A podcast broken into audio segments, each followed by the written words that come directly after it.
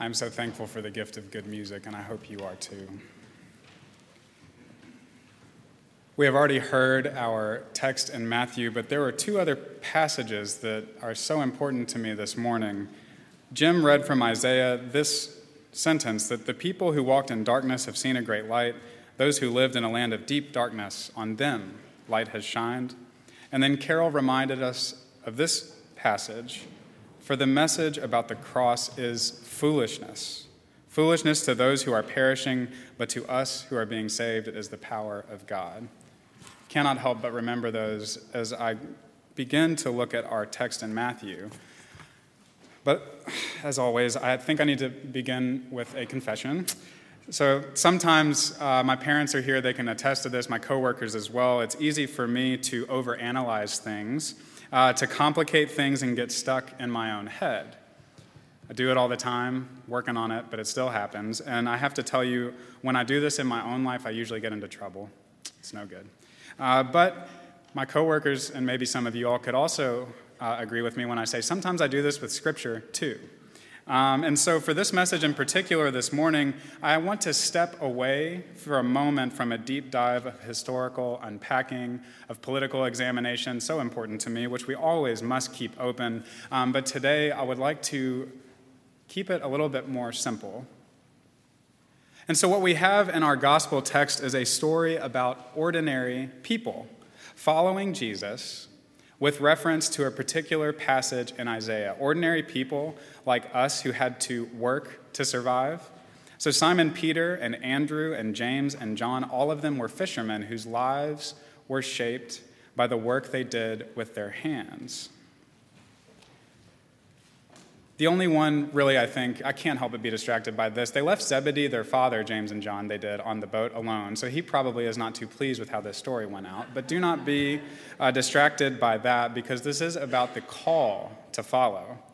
And here's what's important to me the call to follow Jesus always comes with the acknowledgement that it is not easy, that life itself is not easy. So don't be fooled by how quickly in the text the four disciples just leave everything and go. I suspect it was more complicated than that, as it always is to follow Jesus.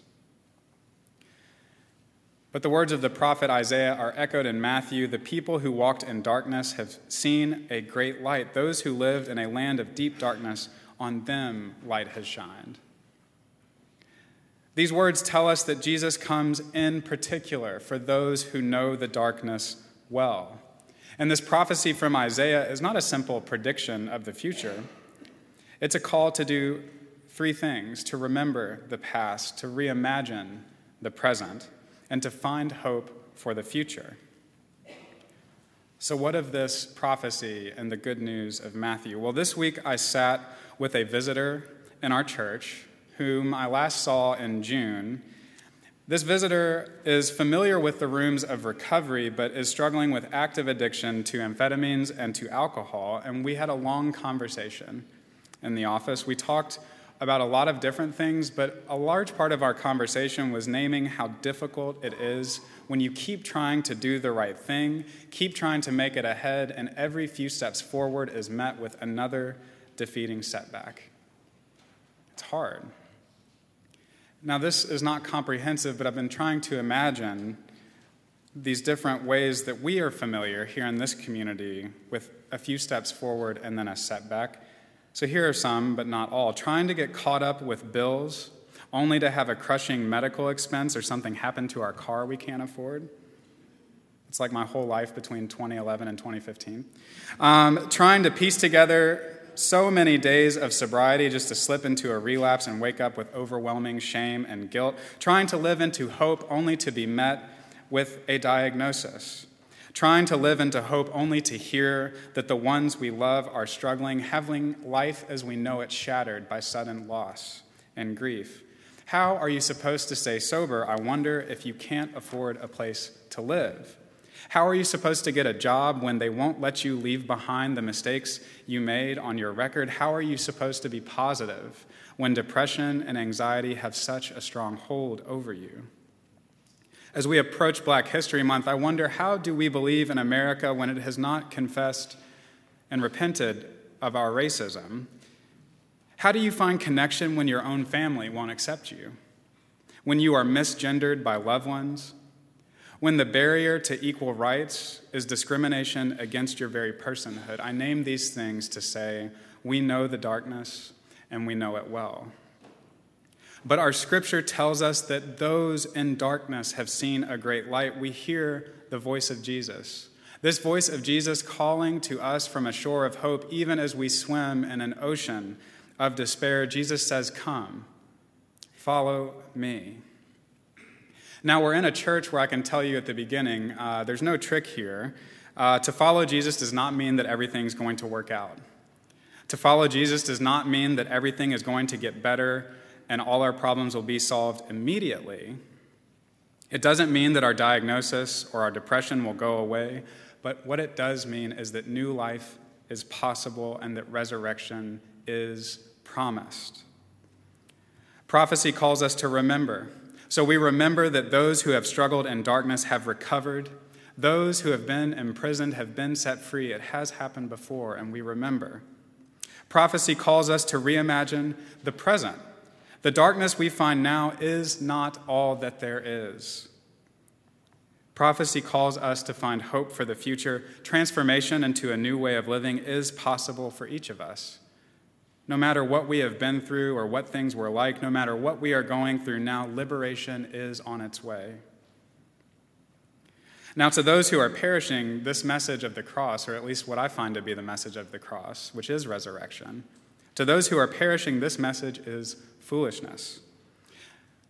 But I think here we don't have to treat perishing as a literal dying, but perishing as a life lived in despair. It's true for me, at least, maybe for you, that when we despair, we scoff at those who tell us that things are going to get better.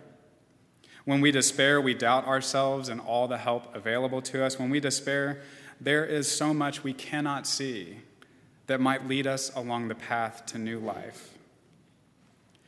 But how narrow minded to think all we see now is all that there is. For those of us who hear the call of Jesus, if we say yes, we are laying a claim to a promise that has been made to us. Recovery is possible. Things do get better. You are not your diagnosis, you are not your depression. The interim is almost over. Injustice will not win our country. Nor will racism, nor transphobia, nor homophobia, nor sexism. You are not alone because God is with us. On the front of our bulletin, we have a quote from James Baldwin, which is slightly altered from the original printed in his words in Life magazine decades ago. Baldwin, for me, is one of the most important thinkers in all of American history. For this reason, his work is imbued with a profound understanding of humanity, which is as illuminating and astonishing as an infinite prism which invites us to look inward at ourselves. And so, this is the quote on the front of our bulletin You think your pain and your heartbreak are unprecedented in the history of the world, but then you read.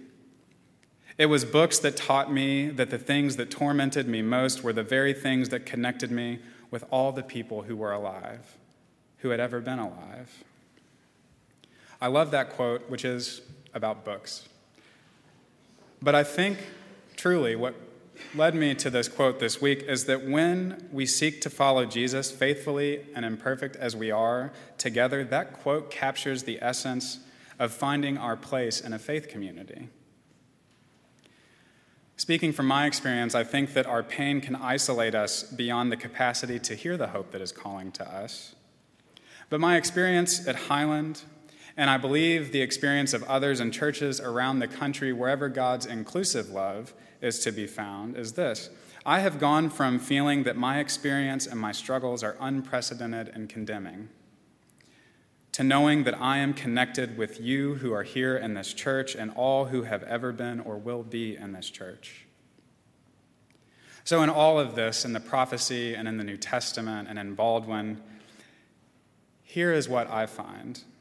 The good news that I find today is that if you are in the wilderness, there is a path through it. And to tell the truth, seasons in the wilderness come and go in a lifetime. How nice it would be if it was just once. right? If only we could just be through it once and then you made it. But we know, and if we're honest with each other, that's not how it goes, actually. So here is where we go from there. If you are in the wilderness, there is a path through, and sometimes we have to remind others that the wilderness is not all there is.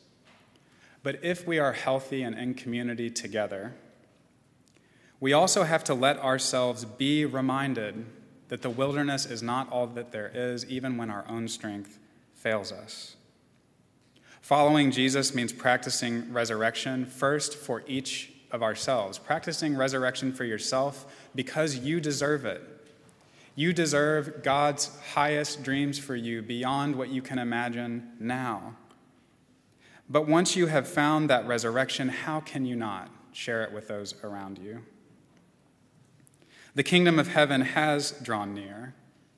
Jesus has come to call us into new life here and now, and the good news is that you do not have to do it alone.